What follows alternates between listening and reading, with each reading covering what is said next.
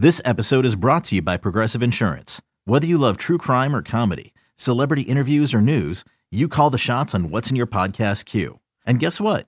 Now you can call them on your auto insurance too with the Name Your Price tool from Progressive.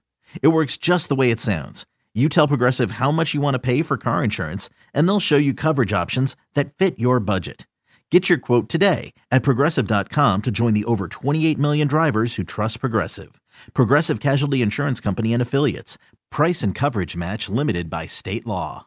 Hey, I'm Brett Podolsky, co founder of The Farmer's Dog. We make fresh food for dogs. We started the company when we saw what a huge difference it made in my own dog, Jada, when she stopped eating ultra processed kibble and started eating fresh, whole food. The Farmer's Dog food isn't fancy, it's just real food delivered to your door in pre portioned packs. It's better for them and easier for you.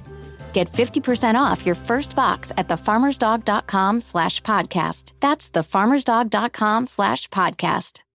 Today's episode is brought to you by Cars.com. With over 2 million vehicles and 50,000 more added every day, Cars.com will match you with the perfect car for you, your budget, your life, your style. And if you're ready to say goodbye to your current car, Cars.com will get you an instant offer to cash it in. Just start by entering your license plate and get matched with a local dealer who will write you the check. So whether you're looking to buy or sell, just go to Cars.com. It's magical.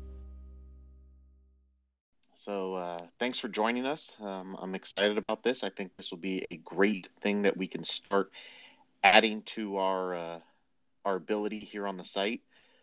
Um, working on uh, trying to get some people to uh, join in real quick. I think Summet is in here. I think Marek Brave is in here. So I think we're starting to have a couple of our co-hosts and uh, uh, members of the team starting to join in. So, hey, uh, Marek and Summet, I think I've brought you in as speakers and co-hosts. So please, if you are, go ahead and unmute yourselves and let me know if you're in here. Yeah, uh, I, am in. Uh, hey. I don't know if the sound is coming in clear or not. Um, yep. All good. Okay. Yeah. And uh, Marek, it's still saying you are in as a listener that you haven't accepted the invite yet. but the, the, the fun of doing this for the first time.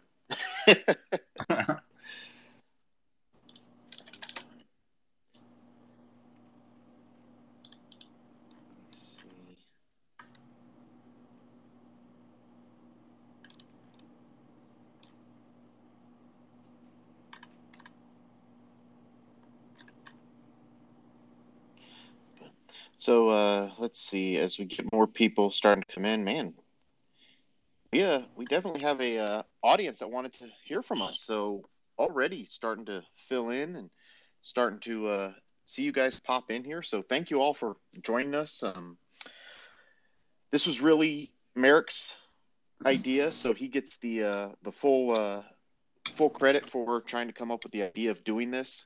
I think I got my microphone working. This is the first time I've ever talked in one of these spaces, so I think I'm in. Hey, you are there.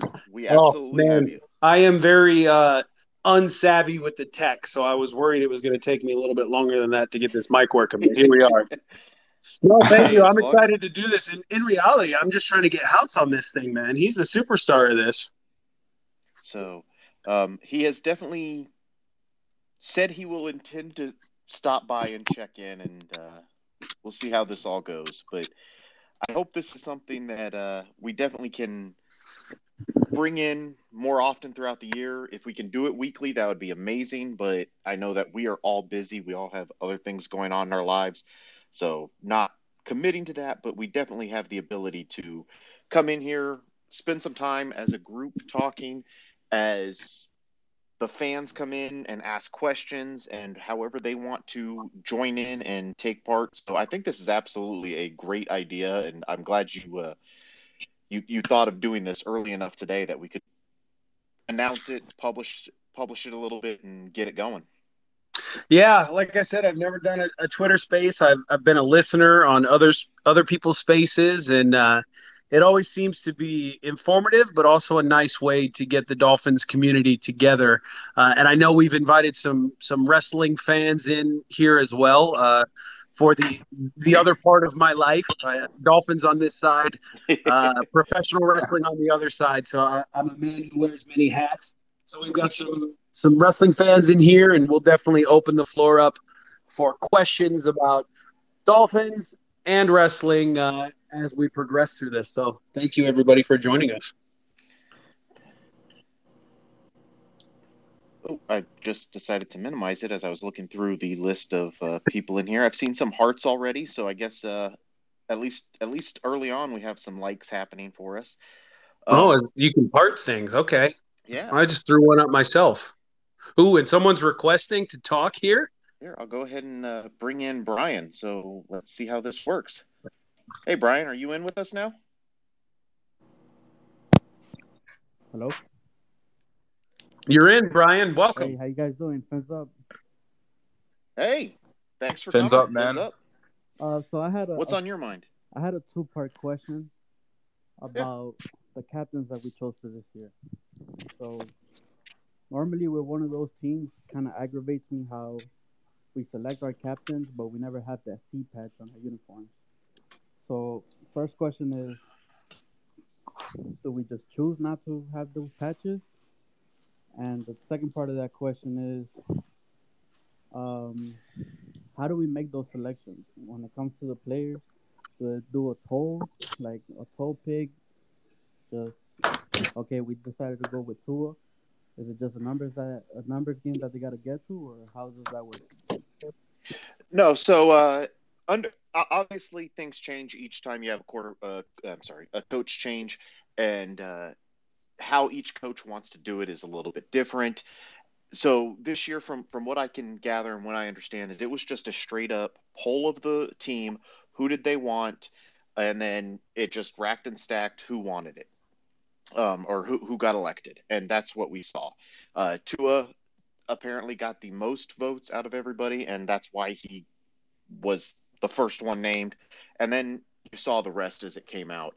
Um, I think it was so. To add to that, yeah. Kevin, to add to that, Kevin, uh, I did hear that uh, while Tua was number one, Xavier Howard was actually the number two vote getter as far as captains go this year. And then yeah, so they they they picked seven. Um, and I think that that's across, especially since they they picked a member of each position group on the defense, and then you had the three offensive guys. So I think that's where they were going and what they wanted to do. I think that the difference between what happened with um, the Brian Flores addition of the team versus the Mike McDaniel is first it was who wants to be a captain and and I say that not in a not in a way of trying to undermine what they did because apparently they said last year Tua didn't feel like he was in a place where he was ready to be a captain. That's probably a part of the coaching staff not necessarily supporting him as much as you would think they would a starting quarterback and those kinds of things. So I think that's part of it was who wants to be it, which veterans, and you saw a lot of younger guys, veterans going, hey, maybe that's not for me. Let me go do what I, um, what I want to do, and I'll, I'll be a leader, but not necessarily wear a C. And then on that C thing, I think that was also a Brian Flores thing of we had team captains, but we didn't have weekly captains. If if if, if you think it, because each game was different captains being sent up there for the coin toss. So I think that's part of why the C just it, it was not as prominent as it had been in previous years. I think it comes back this year. I think you absolutely see it on the people's chest. I don't think that there's going to be any um, any confusion there. We we actually we used to have the yeah. the patch on the on the jerseys. I remember Tannehill. Um, I don't know yep. if this picture will send. I, I just sent it into the space. I don't know if it'll show up, but um, Tannehill used to have it on his jersey. Um, I think the problem last year was that a lot of our captains didn't actually see the field because we picked guys that were on like special team. Like Mack Hollins was a captain, um, and sometimes he wasn't, you know, starting at receiver, right? And we had Jason yeah. McCourty was a captain. He barely played.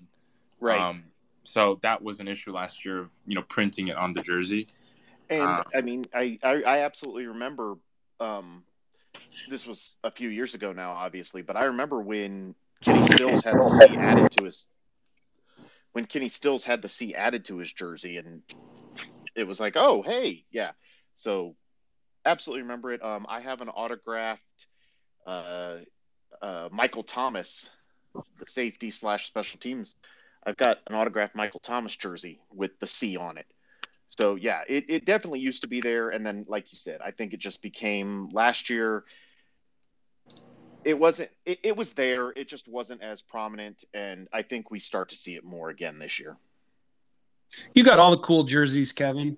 I, I I I have spent way too much money. Is basically what I what that comes down to.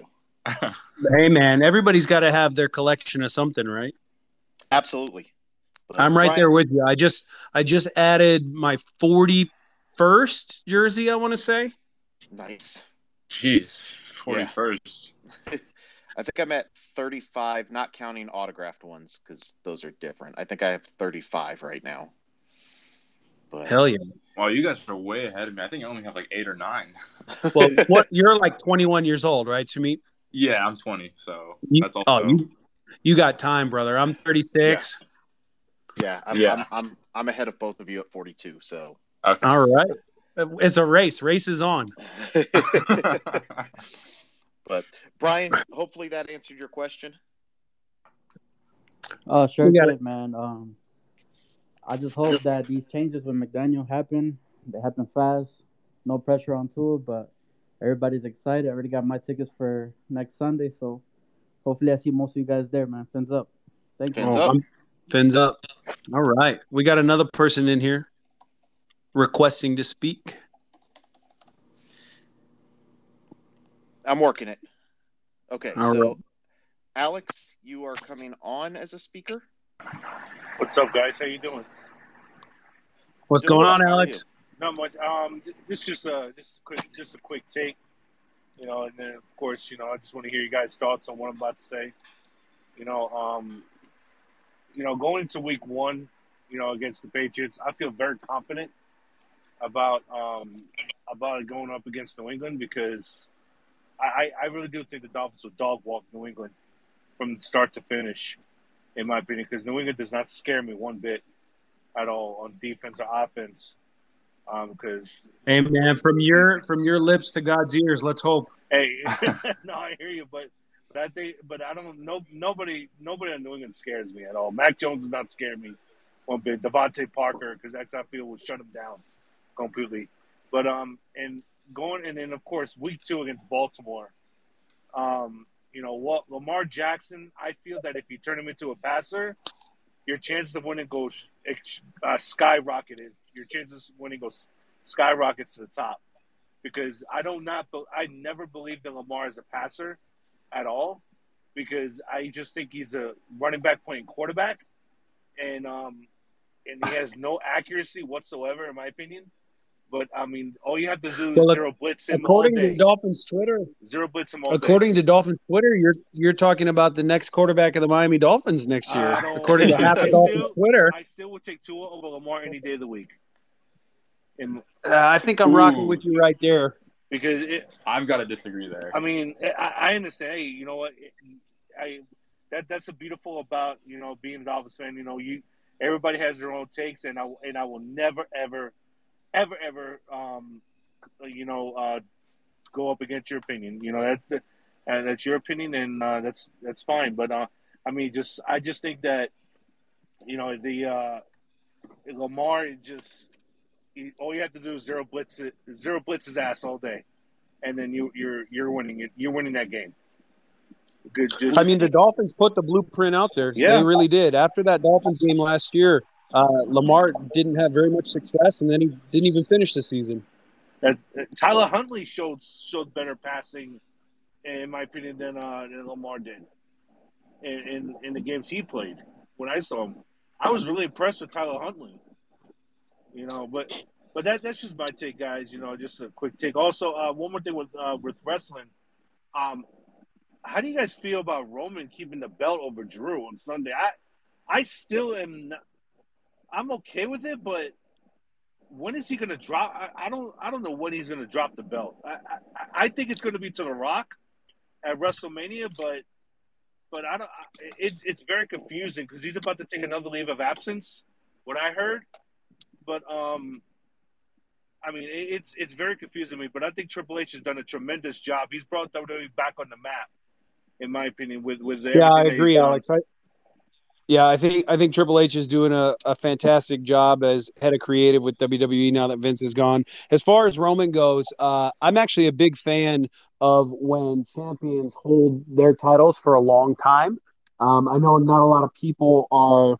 I can't say not a lot, but there there's a select group of people who uh, don't appreciate Roman Reigns and, and don't enjoy his work. But uh, coming from a 19 year professional wrestler like myself, uh, I train uh, oh, future nice. professional wrestlers here in Davenport, Iowa. Uh, my business partner is Seth Rollins of WWE, so he knows Roman very well.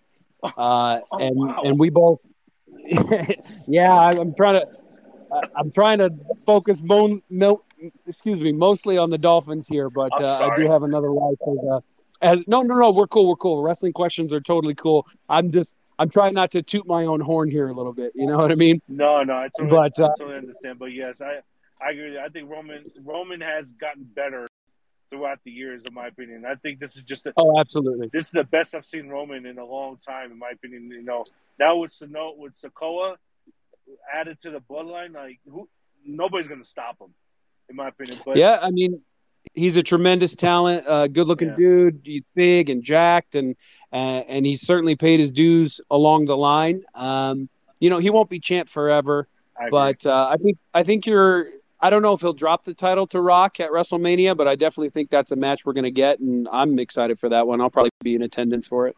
Nice, nice. Well, you know, it's just hope, and you know, get back to the Dolphins. Let's just hope that uh, you know, come week one, you know, I, I'm very confident. I I still think this is a playoff team, thirteen and four. I still think they go three and one. You know that that Cincinnati game just scares me a little bit. But you guys have a great night. It was a pleasure being on with you guys. God bless you and your families. And fins up, guys. Thank you, Alex. So I think that uh, I think it was interesting. So I had a uh, um, roundtable with uh, one member of Buffalo Rumblings, one member of Pat's Pulpit, and one member of Gang Green Nation that we did yesterday, um, and it should be coming out in the next day or so. Uh, as we're getting ready for the season. And it's something we did last year, and then we did it again this year, and actually the same group of guys. So a lot of fun, a lot of chance to just talk about where each of our teams are, where we think they will be, um, what we see matching up. And it was really interesting because we actually got into a discussion on the Bengals because obviously you had Super Bowl run, you had that surprise all the way up, but part of the discussion was, hey, it's hard for a team to go to the Super Bowl. It's hard for a team to go to the Super Bowl and lose and then repeat back into the Super Bowl the next year. But then the other part of the discussion was whether or not the Bengals are as good as everybody thinks they are. Like, did they catch lightning in a bottle and ride it all the way to the Super Bowl, or are they actually that good? And part of the discussion was also the the Steelers should be better than they were last year. I mean, they have upgraded their quarterback, whether or not you think it's a great upgrade. Big Ben was he he was not Big Ben anymore. He was a guy just out there holding a position. And then obviously, I think the Ravens are going to be a good team this year. They can't go through what they did last year with 25, 50, 75, whatever it was, players on IR that they had. So I think that the the the Bengals are an interesting team this year to watch because I I don't know that they're as good as they were last year. It felt a lot like they caught lightning in a bottle. I I have to agree. Um, I think they were a, playoff team, a wild card team that happened to have a lot of things go their way. Um, Evan McPherson was basically automatic from every single field goal he attempted, and I think that helped them a lot. Um, when they weren't able to score, you know, touchdowns, they were just getting three points every single time you know 40 50 30 yards whatever um, they have improved their offensive line a lot um, i think they have three new linemen this year like in total from the draft and, yeah. and free agency Um, but I think you know the Steelers, like you said, are going to get better. But I think the Ravens are going to get better too because they had so many injuries last year right. that they won't have this year. Like J.K. Dobbins missed all of last season. Um, he'll be back. Um, the Ravens were a team that until they played Miami, I think they were the number two seed, and then Miami sort of beat them last year, and their their season went off the rails. So I think the Ravens and the Steelers are going to give the Bengals a run for their money in that division. Um, I'm not sure if they if the the Bengals will even win it uh, to begin with. So we'll have to see. I think they're definitely weaker than they were last season, though. I think they're a little overrated at this point. So when when when I listen to you guys talk about, uh, you know, all these teams getting better and whatnot, and then we we talk about the Bengals, what I'm thinking of is that run that the Bengals went on last year. Why can't Miami do that this year?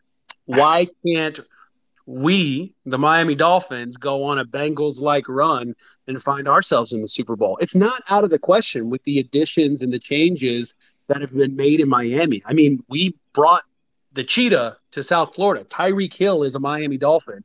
You pair him alongside Jalen Waddle. You got Cedric Wilson in the fold now. You got Mike Gesicki running down the middle of the field wide open because they've double teamed Tyreek. They've double teamed Jalen Waddle. You can only have 11 defenders on the field at any given moment. Somebody's going to be open.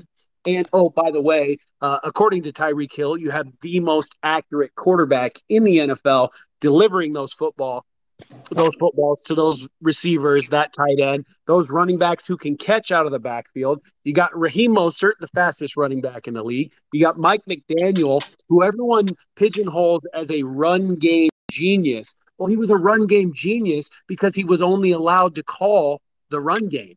You say run game genius, I say genius.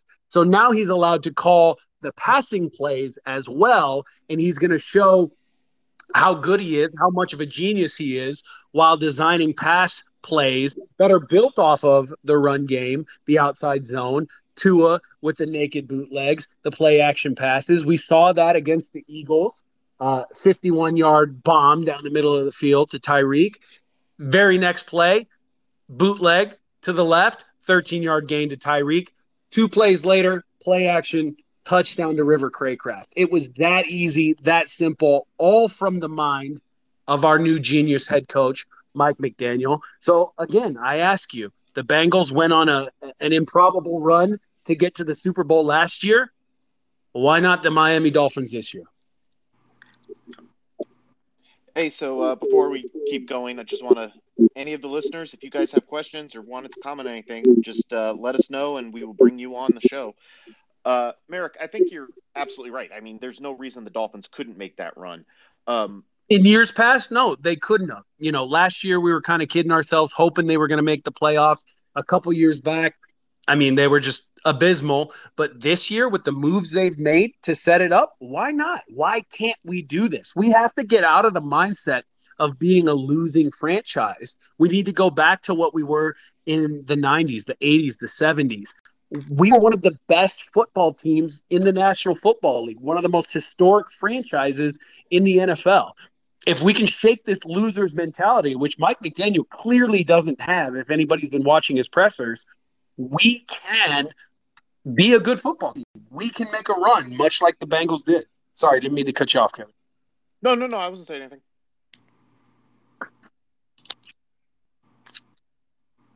That's just that's my whole point here. It's, is that it's with the additions that were made, you got Terron, Terron Armstead at left tackle, Connor Williams bolstering the center position. Uh, you know, we had a, a, a, stout defense the back half of the year last year, and now we've added Melvin Ingram, we've added Trey Flowers. We just need to get Byron Jones back or coach up some of these young guys like Keion Crossen, uh, Kader Kohou. Those guys, if we can get this defense rocking and rolling, plus you add an explosive offense, you know, again with Tyreek Hill, Cedric Wilson, Jalen Waddle, Raheem Mostert, Chase Edmonds, Mike Gesicki. Must I, think, I go on? Like this is exciting, man. It's it's a great time to be a Dolphins fan. I think we have everything in every position, but there is like I, I'm I'm a big fan of Tua, but I can't say that there's not still a question mark around him if he can be the guy like if you put Joe Burrow on our team, I think everyone would have us as Super Bowl contenders. I don't think that's controversial to say. So like we can make the run that the Bengals did. It's just can Tua step up and play at the level that you know Burrow did last year for Cincinnati, and that you know Herbert does for for LA, and that Josh Allen does for Buffalo. Like if Tua makes that step, I don't think there's any reason why we can't make the Super Bowl, considering the talent we have on both sides of the ball. Like we have an offensive head coach now, so our offense will get better. But we retained, I think, 95% of our players on defense last year. I think all of our starters returned. I don't can't remember any starters that left. So that should be, you know, a good indication that we have a strong roster. Um, again, it's just up to Tua. I think it, it's all on his shoulders, and I, I think he'll deliver this season. I, I agree, and I agree with that last part too, because Tua has already shown indications that he's grown and matured as a player, and I think a lot of that has to do with Brian Flores being gone. He has a head coach who supports him. He's two years removed from a catastrophic hip injury, uh, where a lot of people wondered if he'd ever even play football again. And yet he comes back just a few months later to start football games in the NFL. Uh, his rookie season, and what does he do? All he does is win. He goes out there and he wins football games. But now he's got the power back. Once you once you fix fix the lower half there, you get the power back. Uh, everyone has said his arm looks stronger. He's got more zip on his passes. Uh, and again, he's got the support of his head coach. He's got the support of Tyreek Hill, one of the best wide receivers in the National Football League. Uh, I think he's ready to go out there and, you know, judging by, you know, Rich Eisen likes to call it salty Tua. Uh, I like spicy Tua a little bit more, but judging by his his press conferences, this man has his swagger back. We're going to see Tuscaloosa Tua in South Florida this year for the Miami Dolphins. And playoffs are certainly the expectation. I think they're going to get there. And we may finally win a playoff game for the first time in what, 22 years at this point? Yeah. Yeah. I think that's I think that's key that the the the, the swagger, the the confidence of Tua didn't go away from just coming to the NFL. It went away because from the moment he got here, he was hearing how the Dolphins needed to replace him. And I feel like, and, and I might be wrong on this, but I absolutely feel like even even after the um, the tampering and all the discussion of Brady and all of that, even with all that, Mike McDaniel never wavered from Tua's my guy, Tua's my guy, Tua's my guy. He had uh, Tyreek Hill come in here and immediately start saying, "Hey, Tua's a special quarterback." So you started to have these pieces come out, and start propping him up. And I think it just no matter how good you are, if if everybody sat there and just beat you down for years, it's going to affect your psyche. So now he has people Absolutely. starting to prop him up. That confidence is going to come back. And no matter how much they say his um his hip was healed and he was ready to go, I, I still feel like as a rookie and even into last year, Tua was worried about that hip. You had to be. There, there's, it's just the nature of it. I mean, we we see it with ACL tears. The guy comes back a year later and is healthy, but he doesn't play quite the same because he just doesn't trust the knee. Why would we think that a hip injury sim- similar to what ended Bo Jackson's career, Tua was going to come back from immediately a year later and be like, "Yep, I'm 100%. Let's go." Of course, yeah. he's going to have some time. So to I that, think to that point, Kevin, uh, I had spinal fusion surgery four years ago, um, which is a pretty intense surgery. You know, uh, my C5 through C7 vertebrae oh. in my neck are, are fused together. Uh, and, you know, they tell you, oh, you can come back from that. Give it about a year and you'll feel good. I'm four years out from that surgery, and many, many days, the majority of days in my life, I don't feel 100%, not even close to it. Uh, and and for Tua to have such a major surgery as well, like you said, a surgery that ended Bo Jackson's career uh, a number of years ago, and to then be thrust into action against literally some of the best, most physical, uh, toughest athletes in the world, just a few months after that, and then be expected to perform at an elite level, uh, which is the level he performed at at Alabama that's just a big ask. And then when he doesn't do it right away, his coach turns his back on him. And flirts with Deshaun Watson, who we all know by this point uh, has had a, a, myriad of of uh, legal troubles, to put it lightly, but openly flirts with Deshaun Watson, and then Tom Brady, uh, the the owner flirts with Tom Brady, and, and everyone around him is saying, "Yeah, we like you, but we don't love you, and we're ready to move on from you whenever we get an opportunity to do so." And he's supposed to just show up and go to work every day and be a good soldier and and and practice with a smile on his face, all while dealing with the recovery of that devastating hip injury. And that's just a lot to ask from anyone, let alone a 22 year old young man who's trying to navigate life alongside a new job where uh, all eyes are on him in Miami uh, and in the rest of the, the country as well. It's just that's tough. That's a big ask. Yeah. So before we go on, I just want to make sure, Summet, you know that Bo Jackson was a football and baseball player in the late '80s. Summet knows. Summet knows. no, that see, you know, before you actually said anything about Bo, like when you were talking about his injury, like I was gonna bring up that it was the same injury as Bo Jackson, and then you yeah. beat me to it, and then you get to you get to stick me with this. Uh, you don't know Bo Jackson. but no, I think uh, I think that it is. It's a matter of, and and obviously you add all these weapons around him. The they, whatever happens with the offensive line, they clearly improved it because it would be really hard to make it worse. So yeah. they clearly improved it. So the pieces are getting there, and I know there are going to be people who are going to jump up and down and say that Tua's not the guy because he can't put the team on his back and carry them to the Super Bowl. And honestly, there's what three, four of those guys you probably yeah. have Aaron Rodgers, who's only done it once. So you have Aaron Rodgers, who's a guy who can put a team on his back and win, but he's only done it once. You have Tom Brady, who somehow is defying the laws of age, physics, and everything else in order to keep doing it. You have Josh Allen, who looks like he's a guy that might be able to do that, but they haven't been there yet. So you have Patrick Mahomes. After that, maybe Justin Herbert's coming.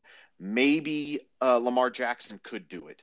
Maybe you have a lot of maybes. You don't have a lot of yes, that is the guy. So there's no reason to think that Tua has to be that type of guy. Yeah, you build pieces around him, and then you go ahead and uh, uh, develop the team. Yeah, because it's a team game. Like, see, Stafford just won a Super Bowl, and Stafford couldn't yeah. carry a bad Lions team his whole career, right?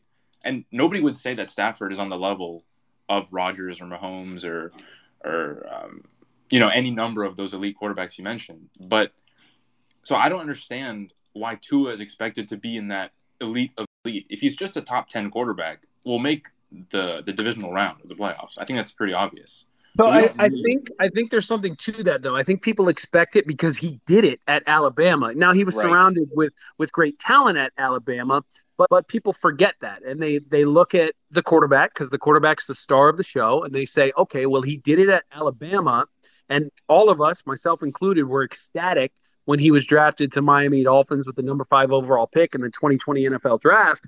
And so we're impatient. Again, we haven't won a playoff game in 22 years. So we yeah. look at Tua and we view him as our savior. And then Houts, who, who hasn't jumped on yet, creates a left arm of God Twitter account. Uh, what? Which only perpetuates. Who's, who runs that? Is that Houts? Houts, spoiler alert, Houts runs left arm of God, and uh, it, and that perpetuates this notion that that Tua must be the savior of the Miami Dolphins, and by God, I hope he is. But these things take time. How many quarterbacks get to a Super Bowl in their first two seasons in the NFL? Joe Burrow is out here rewriting, you know, all of the the blueprints and all of the standards for a young quarterback in the NFL. And he's a stud, no doubt about it. But the Dolphins were not in a position to draft Joe Burrow. They weren't going to be able to trade uh, into position to draft Joe Burrow. Uh, according to reports, Stephen Ross tried multiple multiple times and was declined and denied multiple times. So we have Tua. Tua at one point before his his devastating hip injury was in contention to be the number one overall pick ahead of Joe Burrow in the 2020 NFL draft. So we're impatient. We want it to happen. Will it happen? I sure hope so. I think there are brighter days ahead, especially when you have surrounded Tua with all of the talent that you've surrounded him with this offseason. But I think people need to understand that and remember that this stuff doesn't happen for young quarterbacks in the NFL. It takes time, and we have time. Tua's young, he's finally healthy. I think, again, like I said, brighter days are ahead for the Miami Dolphins, but we just need to be patient. I just want to say so while we're doing this, and so that everybody knows, um, the Phinsider official site, uh, Fantasy Football League, is doing their draft right now. So I'm also doing that. And somehow I just picked Dawson Knox and James Cook back to back. And I oh, feel no. dirty. I feel dirty for picking two Bills back to back. I'll oh. tell you what, Kevin. I am in one fantasy football league, and uh, I I'm ashamed to admit that my quarterback is Josh Allen. I'm sorry. I'm sorry. you guys, don't fire me. well, on that note, let's. Uh, Will just came up and said uh, he has something to talk about. So let me get it. Go ahead and if my phone wants to work, for some reason it's not letting me select him. Here we go, Willis. You in? Not yet. Almost. I can. I think I can approve. Yeah, I think so. For some reason, it's not letting me select. It's also not letting me select. Are you able to back out Willis and then come back in? Uh, can y'all hear me? Yep, I got oh, you now. We can hear you. You in? Uh, so I, I just drafted Raheem Mostert. Do you think that's a good pick? I think that's a very sneaky, sneaky selection there. I think Chase Edmonds yeah. is getting drafted high, but Raheem Mostert might be the guy that you'll get a little more production out of, especially because of his familiarity with Mike McDaniel's offense. Come, both of them coming from San Francisco. So I think you got yourself a nice little pick there. I hope so, bro. Yeah, I got it. I got it in one of the one of the later rounds, so I, I figured I'd, I'd snatch him. If well, he stays healthy, he's going to be a great pick. Yeah, and that's always the question with Mostert, isn't it? If he can stay healthy, he's been injured like literally every year. But uh, I mean, why not in a later round like that? Grab yourself a Raheem Mostert. You get to cheer on a Miami Dolphins player while you watch the games. You can't beat that, man. Yeah, bro, that's what I'm hoping for. And then uh, I drafted Tua in the fourth round. Well, fourth round on him. So you're bullish on Tua this year, bro. I think he's he can run, he can pass, he can do it all. So, I mean, you see you see players like that, they just pop off in fantasy. I think that's a very underrated aspect of Tua's game is his mobility, is his legs, especially now he's another year removed from that hip surgery. Um, he'll be he'll be asked, he'll be tasked to move around uh, with the bootlegs and whatnot. And I think he'll have some running lanes open. He's not going to give you, you know, Lamar Jackson or Josh Allen rushing stats, but uh, you know, it'll be a little added bonus to Tua's fantasy game this year. I think that's it exactly. I think it's the the bootlegs. I think that they, with this offense, it is such a naked boot or pulling line boot that there's going to be opportunities there for hey, there's nothing open downfield, go ahead and run. So it might not be, yeah, it's not going to be Lamar Jackson out there leading the team in rushing or anything, but I think that you absolutely have an opportunity to pick up some points from Tua running. This is advertiser content brought to you by Frito Lay. Hello, I'm Chip Murphy, here to get you ready for the big tournament. Tonight we'll break down. We break down who will be cutting. Cut! What are you two doing? Sorry, Chip. Prez here got his feathers ruffled when I told him Ruffles has zero chance of winning the title. And I was letting Dip know that she is not taking into account Ruffles' iconic ridges. Guys, it's March. We have to start talking about the tournament. We are. It is the 2023 Frito Lay Snack It. We're talking about big time matchups between Cheetos, Smart Food, Lay's, Sun Chips, and more. Just head to the Frito Lay Snack Bracket and vote for your favorite chip, pretzel, or dip for a chance to win up to $1,000 or a year's worth of snacks. This sounds great. Keep up the good work. Just go to fritolaysnacket.sbnation.com. No purchase necessary. Sweepstakes ends 4-3-2023. Void where prohibited. Here's worth of snacks awarded in the form of 52 coupons, each good for one bag of chips. See official rules at fritolaysnacket.sbnation.com.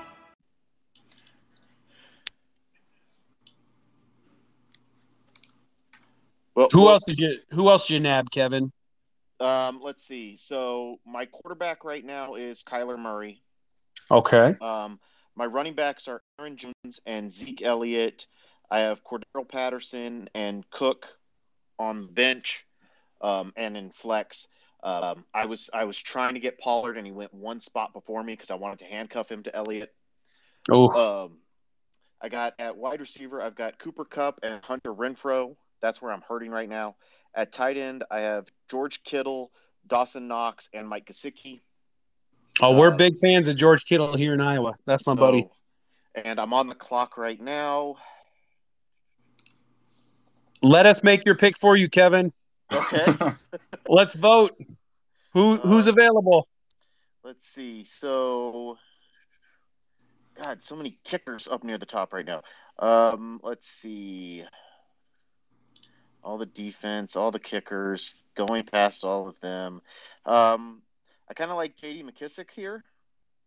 Nice PPR running back there. Number two Um, behind Antonio Gibson, especially with Brian Robinson out for the first four games at least. Um, that's really who I'm leaning towards.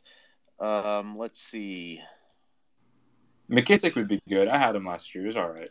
Uh, Marvin Jones, Robbie Anderson, Joshua Palmer are the wide receivers Ooh, that are available. ooh, I I really like Josh Palmer this year. I do. Bro, I love Robbie Anderson there. That guy went to Temple. He's Temple tough, bro. so Josh Palmer, Robbie Anderson, or uh, McKissic. Um, I've got What about enough- a what about like a Michael Gallup? Is he available? When he comes back from injury, he's going to be the number two receiving option in Dallas behind CD. Why is, oh, I got ten seconds, and I just lost my players. Where'd they go? Okay, there we go. Um, I'm taking Palmer just because he There was the one. He was the one on the top of the list right there. Los Angeles is going to be a pass happy offense this year Yeah. for sure. Did you did you draft Tua? I have not yet. Um, I'm guessing since this is the uh, the site Tagovailoa. Why is it not? Oh, he must have already been picked. Who picked? He's already Let's see. gone. I'm guessing that it was. Um, oh, it wasn't. I was guessing it was Wild Zion Beaver that picked him. So where is he? He went. He's got to already be gone, right? Trevor Lawrence went. Wow. Yo, T T Law, he ain't worth a pick, bro.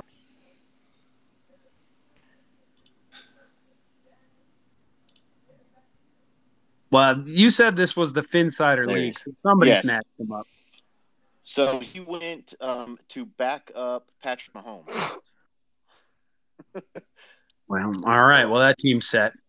and I'm back on the I'm back on the clock. Um, so I'm taking McKissic here, I think. Yeah, there you Oh, go. Yeah, Anderson's still on the board too. I think I got time. I think I don't think anybody's gonna. I'm gonna take McKissic here. There you I go. Need the, I need the the the the backup. Okay. Yeah. So I've got, it's a 12 team league, and we have five picks left. Anybody Well- have any other questions out there? Raise your hand. Get on in here. We want to answer your questions. We want to make this a, a nice, successful space. You got Dolphins questions, you got wrestling questions, whatever you want to know about. Uh, like I said, I'm a I am the head trainer at Black and Brave Wrestling Academy, uh, an academy run by Seth Rollins of the WWE. So I have 19 years of professional wrestling experience. If that's your fancy, get your question in. We'll try to do the best we can to answer them. I guess we haven't even talked about Sunday's matchup. Oh yeah, that's Yeah, probably a good place to go, huh? But um, so that was when we were doing that roundtable. Um, that's kind of where uh, the, the conversation went was how do you match up with each other's teams since that's six of the 17 games, which still, by the way, when people say like 11 and six or 10 and seven, it's very confusing. It feels Um, weird to me. it just yeah it's not right but i think that the, the key i think against the patriots is stop the run I, I there's all this talk and and i was talking to pat lane um, from pat's pulpit uh, and he was like yeah don't don't don't buy into all this. The offense is a mess. Has it been great? No. But at the end of the day, do you really think Bill Belichick is going to go out there with an offense that doesn't work? And yeah. he, he's going to find a way to make it work. I mean, he had the game where he let Mac Jones throw the ball three times. So they, they won that game. They find a way to make things happen. That was weather, obviously, but they, they find ways.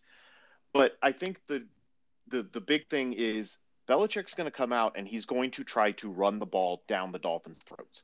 They have some incredible running backs in a great group that they're going to try to run it down Miami's throats. And that's a concern of the defense. Obviously, cornerback depth is the number one concern. Behind that, I think it's can they stop the running game? And we don't know that yet. So I think that's where the biggest concern is. And then talking to those guys, um, all three of them from all three sites, their absolute concern when they face the Dolphins is just speed. The Dolphins oh, yeah. have speed. I mean, that that's what the Dolphins are going to try to track meet everybody and say, just stay with us. Because if you manage to slow down Hill, okay, Waddle's going to do it. If you manage to slow down Waddle and Hill, okay, Mostert's going to do it. They, they have so much ridiculous speed. Yeah. I love that. I love that. That's such a. When was the last time the Miami Dolphins had an electric offense that didn't feature a gimmick like the Wildcat? Yeah. yeah. Literally over two two decades ago. Yeah, since, since I've I've watched Dolphins games, we've not had I think a top ten offense. Like even the Wildcat season, I think we were like eleven or something. So, and that was the first season I watched. So, yeah, since I've been a fan, no good offenses. Um, I think this year with the the difference is that, like you said, like we just have so much speed. You can't like when when people played Kansas City, they used to double team Hill to try and take him out, but you can't do that with Waddle and Cedric Wilson and Gesicki and Edmonds and Mostert. Like there's too much, so they're gonna have to play man versus Tyreek and then hope that you know their safety can come over and slide over. I just got goosebumps goosebumps when you said that man coverage versus Tyreek. Good luck. And I think I think you said something else there that everybody forgets, and I brought this up during that roundtable too. That Cedric Wilson is a hidden gem in this offseason because everybody's going to be so focused on Hill and Waddle that it's open up that middle. And I still think that Mike Gesicki is not going to be asked to be a primary blocking tight end. I think they worked on that. They want him to be able to have that option, but I think he is he, he is a receiver. And I think that Mike McDaniel is not the type of guy to go, you know what? I have this really good receiver. I'm going to make him block. I think he's going to open him up. He's going to let him slide out. He's going to give him that opportunity to show I am a wide receiver playing tight end. So you want to you want to know why I agree with you, Kevin, and why I think you're spot on there. Mike McDaniel kept Tanner Conner on the 53 man roster. Yeah. Tanner Conner is a converted wide receiver in his rookie season, undrafted out of mm-hmm. what Idaho, Idaho State, something like that. Do we yeah, think I Tanner think... Conner is an efficient blocker at this stage in his career? No, and... but but what is he? He's a pass catcher who's fast as hell. Hunter Long isn't a fully formed, developed pass blocker either. He's another receiving tight end. I mean, Durham Smythe is going to be, I think, the primary tight end when you're looking for a in blocker, yeah. all around possession type tight end. So if you figure you have Hill and Waddle on the outside just burning down the field, you then open up the middle, and that's where Cedric Wilson and that's where Mike Gesicki are going to make money this year. Yep. And then yep. the other thing that it was really interesting because it was um, it was a point of discussion during that roundtable was how many times a game, how many times a season do you see 50, 55, 60 yard in the air passes? You, a handful.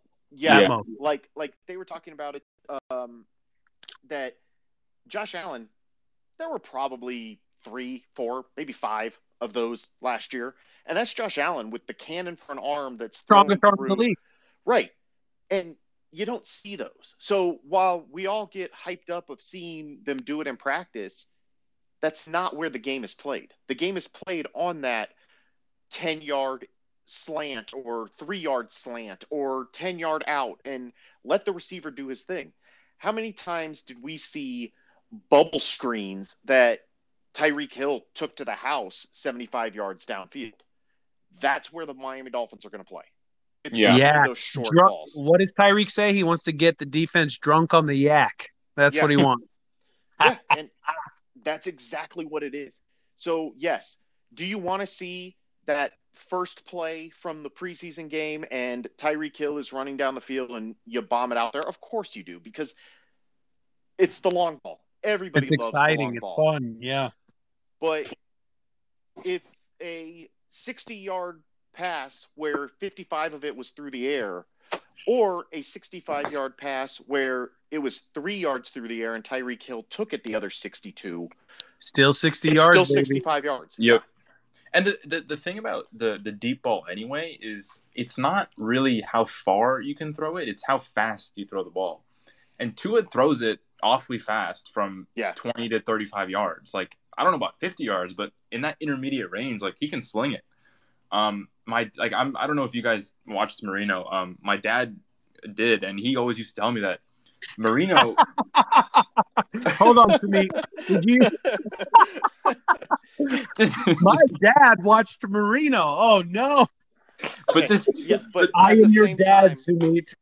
just for the record, Jason Taylor's kid is playing for LSU. Oof. So Um, Yeah. So what, what, what he was saying anyway, my point was that he, he threw it so darn fast that it didn't really matter how close the coverage was that Marino would get it to the, the receiver anyway. And I think Right. Tua has that quick release, has the ability to get it out of his hands. So we don't really need him to throw it like 50 yards down the field. It's not necessary. Um, so yeah, Tell your dad I said hi. I will. Hey, we got Jake Mendel in the space. We gotta, we gotta get him. We gotta get a mic on Jake here. it should be coming up. Yeah, We got click on him. podcast superstar Jake Mendel from the Phinsider. Come on. It's My letting me click it and then it's not doing anything. My takes some kids time. I Uh oh. Uh oh. Uh Oh, oh. Houts is in here. Houts is in here now. Houts is also having some uh getting his kids to bed issues. So, oh, Jake has no mic. Oh, You figure it out, Jake. We need you. We need you. Uh, my kids will not let me turn off the Phinsider podcast early because they want to hear two and a half minutes of the Dolphins fight song, and I'm convinced that that gets added on to the end of the podcast to meet some sort of like length regulation. Like the podcast must be like a certain length. It has to be at least like a half hour or something like that, so that Josh and Jake can make their millions and millions of dollars that they do off this podcast. But they love it. My kids just go crazy for it. So, Dad, can we listen to the song? Yes, yes, we can. I'm just trying to exit out so I can listen to Kyle Crabbs or or Wingfield or I uh, I um, I, I I- it's funny because I listen to my podcast and I know I'm I'm the weird guy. I I listen to my podcast on two times speed, so when it does click over to normal speed, it sounds like people are drunk because they're talking like this now, and it just the way my head works, I, I listen to all my podcasts on two times speed. Every now and then, somebody will come on there that talks way too fast, and I have to slow it down a little bit just to get used to their voice and then speed it back up. But I'm worried now because the next time I'm at a game and the fight song comes on, it's not going to sound right. You're gonna sing it double speed. Yes. Miami has the Dolphins, the greatest football team. It's going to be so. It's it's just going to be messed up. I know it. You can't possibly listen to Hout in two times speed. oh, That absolutely. you can really. Yes, absolutely. My I don't know. I'm just strange. Ricky Mostert and River Cracraft and okay, I need need a backup quarterback. Who am I taking as a backup quarterback? Um, Who's available? Let's see. Jameis Winston, Daniel Jones, Carson Wentz, Zach Wilson, Mac Jones, Jared Goff, Deshaun Watson is available for some reason. Uh, Baker Mayfield, Davis Mills, Marcus Mariota. Um, I would. Daniel Jones has a little bit of rushing upside because he he's pretty mobile. So, um, and by week thirteen, so Baker is out. So Daniel Jones isn't bad. Um, I've got five seconds. I think it's I think it's Daniel Jones, and I'll find a way to get rid of him before the season, before he plays. okay, so I have just a kicker left. Okay, but hmm, man, it's so. Uh, Wilds on Beaver. If you guys have been on the site, all our listeners, if you've been on the site for any length of time, you probably know Beaver. Um, he said actually tonight in the uh, chat in here that he's been having problems getting logged into the site. So I'll have to figure out what's going on with that and see if I can get his password reset or whatever. But he's such a big part of especially the early days of the Phinsider and us developing as a community and trying to get that weekly or nightly random live thread going as everybody just hung out and talked and enjoyed just talking to other Dolphins fans about whatever. And uh, he he has won the last two years of the fantasy um, league, and the winner comes back each year. So this is his third straight year in the league now. And I told him tonight that if he wins again this year, he's just forfeiting all of next year's picks, and he's just going free agent after the draft. The rest of us are going to get the draft. He's got to do the UDFA's. yeah. That's oh, we lost we lost Houts. Oh, the kids must have I was- taken over. I was just going to open up the floor to him to ask me a wrestling question. He could do it on the space instead of the DM. yeah, there was no chance. I'm really surprised and kind of disappointed that uh, Duke. Now that you're laughing, you haven't tried to come in as a speaker. It makes me kind of sad, Duke. You should be in here as a speaker. Go back Where to you the old dude? days. God, such old days. God, how long have I been running this website? Oh my god. So let's see. I took over in July, I think, of 2011. And when they when SB Nation came to me, um, because Matt Infante had to, had to drop out just before the season, he had um, some things come up, personal and professional, that made it so he couldn't keep running the site. They came to me and said, "Hey, can you take over?" And I said, "I can get you through the season. I can't promise anything other than that, but based on my real life, I can get you at least through the season." And uh, yeah, that was 2011. So uh, 11 years. I'm, I'm still I'm still uh, I'm still getting them through the season every year. but no, I think uh, I think it's worked out. I think we've done a good job of uh, of building and continuing to grow the site. So, and hopefully things like this, Marek coming up with ideas like this will continue to help us grow the site. I think But- it's fun. I think it gives us all uh, an opportunity to to congregate, no matter where we're from. You know, we got Jake up up in Massachusetts, and Josh in Pennsylvania, and myself in Iowa, and, and Kevin, you're out on the the West Coast, right? Yep, I'm up in Washington State right now. Washington, and and you know, plenty of listeners here from Miami and, and all around the country, all around the world, possibly. And I think it's awesome. It gives us a chance to get together, preview the upcoming matchup, talk about you know all the good things and and you know some of the bad things. Hopefully, fingers crossed, not too many of those this season. Uh, at least, hopefully, not as many as last season. Sheesh. But uh, you know, it gives us a place to come together, talk about our shared love of the Miami Dolphins football team, and and hopefully, you know, we'll get to join each other each week and and talk about our march towards the playoffs, and then we'll congregate once again uh, come January and, and talk about our, our, playoff matchup and our playoff victories, and maybe maybe we'll keep this going to until February and talk about uh, the Super Bowl. As as as you're going, Marek, and talking about the greatness that is all this, um, we have three requests up. So first, let's get Alex in here. And... Let's rock and roll. I got a notification that Marek invited me to speak. I'm just clicking clicking on things. You got a wrestling right. question, Alex? Do I do I have a wrestling question? Uh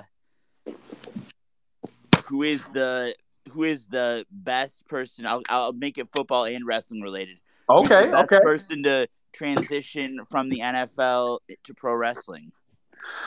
That's a good question. I think the most successful transition from the NFL to pro wrestling was probably Goldberg.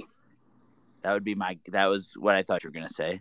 Goldberg's not the most technical wrestler of all time. He, he's very successful in the professional wrestling business, uh, and he was a, a decent football player at the University of Georgia, and then went on to the NFL where he suffered some injuries. Um, but uh, The Rock never played in the NFL.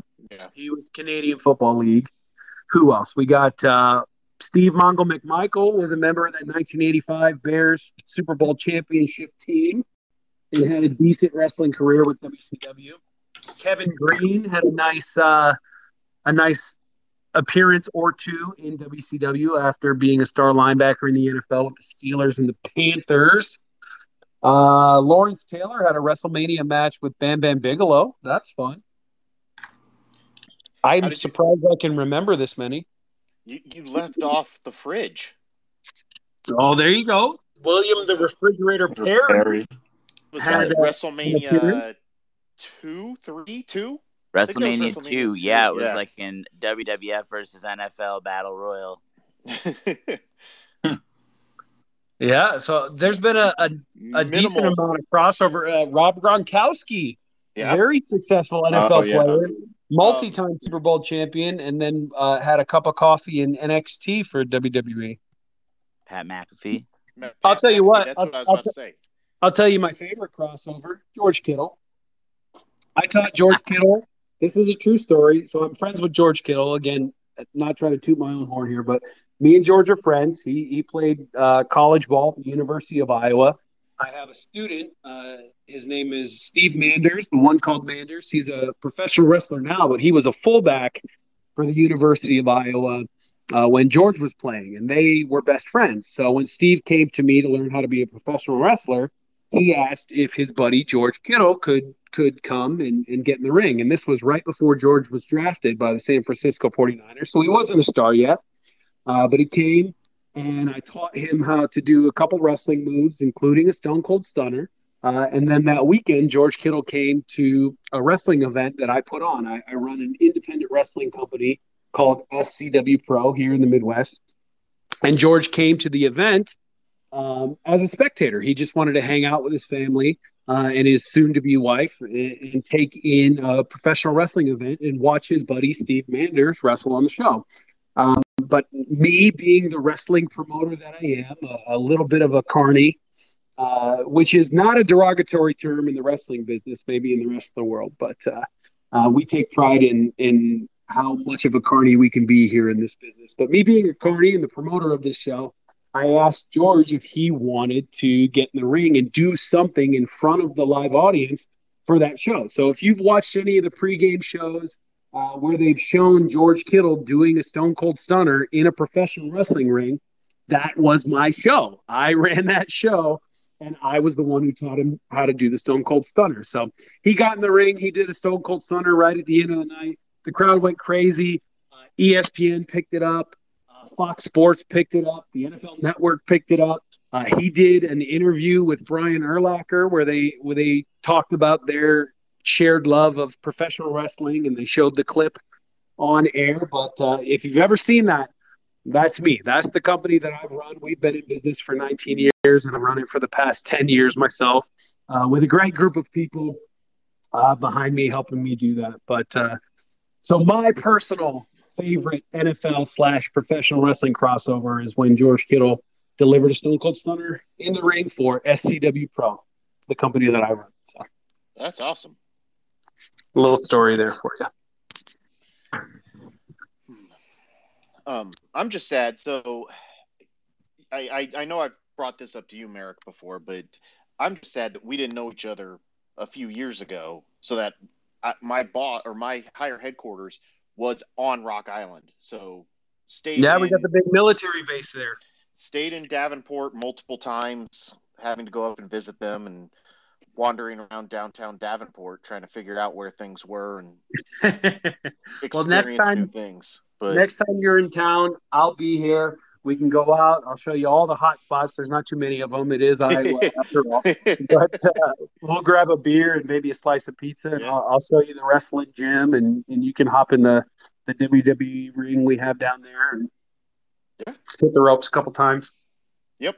And then run away as I protect my shoulder that hopefully by then is finally fully healed. I'm three months out of surgery and it's starting to get back. So, Getting there, a little bit see. closer every day. yep. So, but, um, let's see. Do we have anybody else? We don't have anybody else. The other people that were on here dropped off. I'm kind of wondering if Marek was just clicking on people and that's how they ended up in here in the first place. Maybe it's possible. So Duke, who apparently uh, just doesn't want to join us, probably doesn't have a mic set up, but um, he said uh, Mongo McMichael also. There, that's a good answer. So, um, what else is on your guys' minds? I mean, we've been doing this for almost an hour now. So, if you joined us late, um, it's my fault that we started early. The little notification popped up on my phone to uh, remind me that it was scheduled, and when I clicked it, I apparently clicked launch. So, I went ahead and apparently started this early. So, if you were expecting it to come on and it was already running when you found it, that's my fault. But uh, technical difficulties as we figure it out for the first time. So, but what else is on your guys' minds? Anything? Any Dolphins talk you want to share with us as we get an hour into this? Don't be shy. Raise your hands. We'll be back doing this next week. I think this has been a success. What do you think, Kevin? I do too, absolutely. And I think that um, if we set it up right, I think that Tuesday nights are probably going to be the best night to do it, just based on NFL schedule. Sure. But try to do it Tuesday nights, and um, we can set it up so that way either of you or Houts or whoever's available, if I'm not, can host it through the site's Twitter account, and that way we can rotate who's in here and who's available and work around all our different schedules. But yeah, I think this is absolutely a great thing. Um, convince Jake to uh, get a microphone ready and get him uh, in here and get Houts in here. Um, I think the timing works, other than maybe Houts' kids going to bed. But I think we, I think this was a good thing. I think this worked out really well. Yeah, this is Yeah. fun. Most of the time, we talk about tech in terms of a handful of gigantic companies like Google, Meta, and Apple. But some of the most interesting stuff we find online is the product of a single person. When you're working on your own, I think there's this beauty of being able to come up with an idea and then implement it then in that moment. You don't have to have permission from someone else. There's no red tape. In the Vergecast series Solo Acts, we'll get to know these people, the tech they use to get stuff done, and the obstacles they face trying to compete with the giants. some people that I talk to and my friends are like, you know, your competitors are Zuckerberg and Musk. Like, aren't you kind of like afraid of that?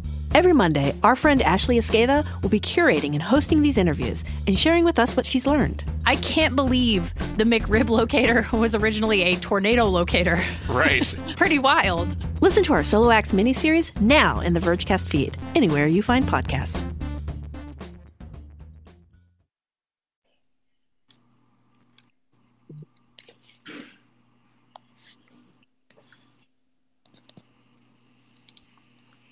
And then we have dead air. well, maybe maybe we'll call this one for the night. Then we'll end this one here. Uh, hope hope everybody had a good time. I know I had a great time. Uh, it was cool. Uh, you know, we've been in, in the same group chat for over a year now, Kevin, and this is the first time I've ever spoken to you. Yeah, same. So it, it's been cool. I work it really well through the uh, group chat, and I end up Yeah, we have people that I've never talked to that are like, "Yeah, I've been with the site for like five years." I'm like, "Oh yeah, I guess it has been that long, probably." Yeah. but well, um, as we do wind it down, as we close it out, um, I just wanted to Oh, take we, a minute. we got a request. Oh, we have one. Okay. Seabreeze 808. Are you in? Are you in Seabreeze? Hi. Um, Hey. hey, Hello. I just wanted to say thank you big time for um, Dolphins gathering. Um, I spent 15 years in uh, DFW and got attacked whenever I'd wear my, my jersey um, because of, you know, them, the Cowboys, whatever. and Cowboys mob. cow cowgirls. Um, and then um, now I heard I heard a dude say that he's in Washington State. I just want to say, hey, um, now I'm in freaking twelfth man uh, country, which it's a, it's okay. I will I will survive, and you guys are going to help East me. side or east side or west side of the state? Um, I moved just okay. So I'm west. I'm a ferry ride from Seattle. Okay. So that's kind of exciting. Um, I'm all the way over in Spokane. oh, okay. That's pretty country too. But I just want to say thank you. I feel like I found my people and I'll be hanging out with you more. Um, any comments on what I'm reading or did read before I moved up here? I've only been here a month. Um, about Stephen Ross and uh, is this like um, bullcrap about uh, Sean Payton and give give me your your inside feelings on that and the whole Tom Brady thing, please. I'd like to hear it from my people. so I think that it th- th- there's realism to it. I think that um, part of it is Stephen Ross. He's older. He's owned this team for a while now. He wants to finally win, and he is desperate to find a way to win. And the other part of that is he, he's drawn to the big names. He's drawn to that. Hey, if I can make this guy, if I can make Serena and Venus Williams part owners of the team, that gets me some notice. So I think that's a big part of it and a big part of, hey, if I can bring in Tom Brady as a part owner, as an executive, whatever that role would have been, I think that was the goal. And then I think there was a path to him playing. Um, and then I think part of that is also probably the the two years, three years of um, hearing how Tua isn't the guy. I think that you absolutely have an owner who's like, okay, well, if we're not sold on Tua, why aren't we trying to go get the biggest fish we possibly can, even if it's only for a couple years, and I can get that ring that and finally go, look, I did it. So I think that's part of it. Um, and then you're in a coaching search, so you take your shot on Sean Payton. I think that this none of this I think is anything that doesn't go on every single year. You have one agent who represents multiple players, multiple coaches. So you can talk to him about that guy, but you can't talk to him about this guy. Well, hypothetically, what if I wanted to talk about a aging quarterback who is on a Hall of Fame path and has multiple Super Bowl rings? What would it take to get him? So I think there's absolutely realism to it, but I think that the league had to hit the Dolphins hard in order to try to deflect some of the hey, what else is going on with this Brian Flores I think- I think what what we got caught for happens all the time. I just think Stephen Ross is the only one dumb enough to actually get caught for it. Okay. Yeah. But All That's right. just my I take.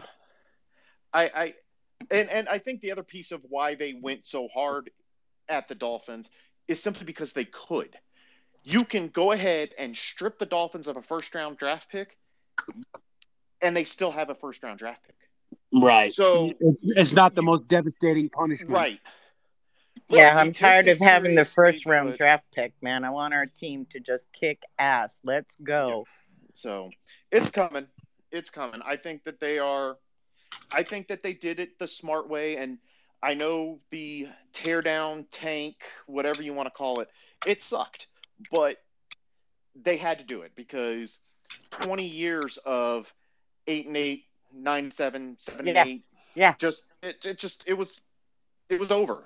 I Yeah. think I just I think I just added up to 17, 16, and 15 games in that one little part there. But we got Yeah. the message. That's all that matters. Anyway, fins up. Thanks, dudes. Fins up. Thank you. Fins up. Hello, I'm Nilay Patel, the editor in chief of The Verge and host of Decoder, a business podcast where I interview CEOs about big ideas, the problems that come from those ideas, and how they make decisions. It is also surprisingly about org charts. Comes up a lot. We're launching a new limited series that we're calling the Centennial Series, where I talk to CEOs of companies that are over 100 years old, like Xerox, Barnes & Noble, and more.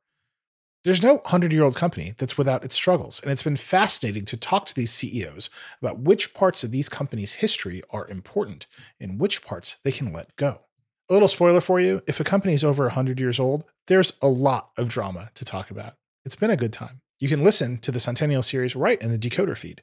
New episodes of Decoder are out on Tuesday, and the Centennial series is out on Thursdays. Check it out. We think you're really going to like it. You can get it wherever you get your podcasts. So, as we are uh, winding down and getting close to the end of this, um, I did want to say today was the memorial remembrance for uh, Jason Jenkins as the senior vice president of communications and community affairs or community outreach um, for the Dolphins, and he's gone way, way, way too soon. Um, three kids and his wife left behind. Um, 47 years old. And I, know that a senior vice president of communications is not somebody most people know. It, it's not somebody who you ever have interaction with, but I did. I did have interaction with him. And unfortunately, I only met him one time, like face to face, actually talking to him. And it was very brief, but he absolutely knew who I was. He absolutely talked to me about the Phinsider, and he he he he was so smart and so personable that you just immediately gravitated to him. And he was somebody who I emailed several times, and he would go out of his way to make sure that I got the answer I needed. If he didn't have it, he'd link me up with Tom Garfinkel or whomever else in the organization to help me get the answer that I was looking for. So he he wasn't somebody who and I've talked to lots of the other SB Nation team sites and they struggle with that type of relationship with the team.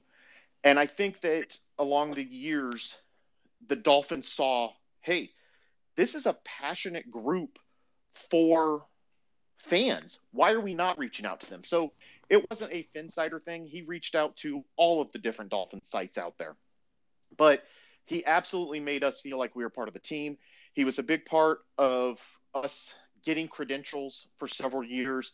COVID jacked all that up, but he was a big part of doing those type of things. And then anything the Dolphins did in the community, whether it was helping get backpacks for kids for school, whether it was, um, especially during COVID, all those feeding events that they did to keep food into the communities. That was all him. He would be there long hours, working all day, making sure that everything got done right, that the Dolphins were helping as much as they possibly could. And it wasn't just because that was what his job was, that was who he was. So I just wanted to just, as we're getting close to the end here, just take a minute to remember him and realize that the Dolphins and the world lost a really good one. And thoughts and prayers to his family who are dealing with a really, really sad situation. Well said, Kevin. Well said. So, but um, thank you all for listening. Thank you guys for joining in. And uh, yeah, we'll we'll try to schedule this a little bit further out. Probably look at Tuesday next week and try to get us back on here doing the uh, doing the Dolphins talk, and hopefully we're coming off a win over the Patriots, and we'll have high spirits moving yeah. into week two. Hell yeah. So, thanks, everybody. And everybody have a good night. All right. Fins up. Thank you, guys. Fins up.